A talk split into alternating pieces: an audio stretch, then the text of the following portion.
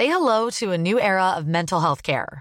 Cerebral is here to help you achieve your mental wellness goals with professional therapy and medication management support. 100% online.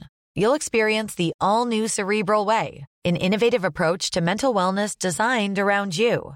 You'll get a personalized treatment plan from a therapist, prescriber, or both in a safe and judgment free space. Your cerebral therapist or prescriber will outline a customized plan with clear milestones along the way so you can get to feeling your best. With Cerebral, you're not alone in your mental health journey. We're here to empower you to live a fulfilling life. So take that first step towards a brighter future and sign up today at cerebral.com slash podcast and use code ACasts to get 15% off your first month. Offer only valid on monthly plans. Other exclusions may apply. Offer ends July 31st, 2024. See site for details. Qu'est-ce que j'ai dit à, à Elon Musk? Vous voulez venir en Europe? On va avoir des règles et les voilà. Il faut que nous ayons un cloud souverain. La tactique TikTok, opacité, addiction et ombre chinoise. Est-ce qu'on est en train de vivre une révolution? Moi, ce que je dis, c'est que la révolution a déjà eu. L'IA est déjà là, elle est déjà omniprésente absolument partout, et le monde ne s'est pas effondré. Signaux faibles, le podcast de siècle digital qui décode l'actualité du numérique.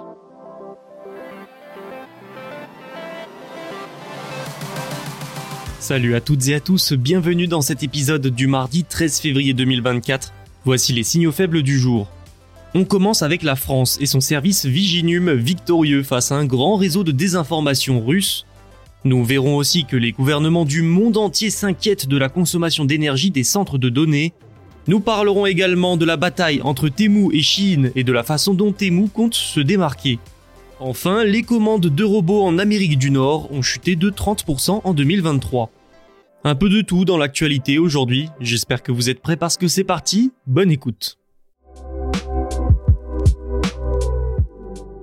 Viginum, c'est le service français surveillant les ingérences étrangères. Dans un rapport publié le 12 février, il a dévoilé au grand jour, je cite, un réseau structuré et coordonné de propagande russe, qui était notamment actif en France, mais pas que. Son objectif ne vous étonnera pas, couvrir positivement l'invasion russe en Ukraine, dans le but d'influencer les opinions publiques. Ce rapport de Viginum illustre une fois de plus que la désinformation est très largement employée par le Kremlin, encore plus depuis le début de l'invasion de l'Ukraine. Ce réseau russe a été baptisé Portal Combat, en référence à la stratégie informationnelle offensive mise en place à partir du mois de février 2022 par les acteurs qui administrent ces portails numériques. Le réseau compte pas moins de 193 sites déclinés en trois écosystèmes numériques, et il cible les populations ukrainiennes et occidentales en Espagne, en Allemagne, en France, au Royaume-Uni, en Pologne ou encore aux États-Unis. La stratégie de ce réseau de désinformation passe, là encore sans grande surprise, énormément par les réseaux sociaux. Ainsi, les sites nommés Pravda étaient chargés de relayer des comptes russes ou pro-russes, des agences de presse russes ou des sites institutionnels sur ces plateformes. Ils ont pour objectif, entre autres, de présenter l'invasion russe sous un aspect positif. Ils rabaissent l'Ukraine, reprenant la rhétorique russe sur un nazisme ukrainien selon Viginum. Ces plateformes, lancées en 2023, sont reliées à un autre écosystème fait de sites plus anciens datant de 2022, connu sous le nom de news.ru. Enfin, troisième et dernier écosystème, des services encore plus vieux, certains datant de 2013, eux ciblent les internautes russophones, notamment certains habitants de l'Ukraine. Alors, est-ce que ce réseau a réussi à toucher un grand nombre de personnes? En France, les plateformes à destination de l'Occident n'ont enregistré que 10 700 visites en novembre. Une audience assez faible donc, mais qui n'écarte pas le danger qu'elle représente pour autant. Activable rapidement et facilement, ce réseau peut faire des dégâts et polariser le débat en France et en Occident. Il convient donc, on ne le répétera jamais assez, de toujours vérifier les informations, de multiplier ses sources et d'être prudent avec les informations vues sur les réseaux sociaux. Le développement des centres de données va-t-il être ralenti? La question commence sérieusement à se poser. Les data centers sont essentiels de nos jours. Ils sous-tendent tout un tas de services informatiques du quotidien, mais aussi les clouds, les intelligences artificielles. Par conséquent, ils se multiplient partout dans le monde. Mais un centre de données, ça consomme énormément de ressources, d'énergie. C'est la problématique majeure de ce secteur. Les gouvernements du monde entier surveillent donc le nombre de constructions par peur que leur grande consommation d'énergie n'augmente trop la pression sur les réseaux électriques. Ils craignent aussi que cette augmentation de la consommation ne les empêche d'atteindre certains objectifs climatiques, L'Irlande, l'Allemagne, Singapour et la Chine ainsi qu'Amsterdam aux Pays-Bas ont par exemple tous introduit des restrictions sur les nouveaux centres de données. L'Irlande, siège européen privilégié des géants de la tech, accueille tout particulièrement de nombreux centres de données. Le pays propose en effet un faible taux d'imposition et un accès facilité aux câbles sous-marins qui permettent le trafic Internet mondial. Mais en 2021, le régulateur national de l'énergie et de l'eau a décidé de limiter les nouvelles connexions de données au réseau électrique. Vantage, Edge Connex et Equinix ont aussi vu leur permis pour de nouveaux projets à Dublin rejetés par les autorités en 2023. Les centres de données devraient tout de même représenter 32% de la demande nationale d'électricité du pays en 2026. Autre exemple, l'État américain de Virginie et l'Allemagne qui ont introduit des restrictions comme l'obligation de fournir de l'énergie renouvelable au réseau et de réutiliser la chaleur perdue. La pression exercée sur l'énergie par les data centers ne va faire qu'augmenter, les restrictions devraient donc elles aussi augmenter, de quoi peut-être impacter le développement de ce marché à plus de 200 milliards de dollars actuellement. Il est probable que les États obligent un jour ces grandes entreprises gérant les data centers à participer activement au réseau d'énergie en produisant notamment de l'énergie renouvelable. Alors certains le font déjà, comme Microsoft, Google et Amazon dans l'éolien. Microsoft a aussi annoncé l'achat d'énergie nucléaire. Autre défi, le remplacement des carburants diesel qui alimentent les générateurs de secours des centres. Amazon prévoit pour ce cas-là de passer au biocarburant en Europe.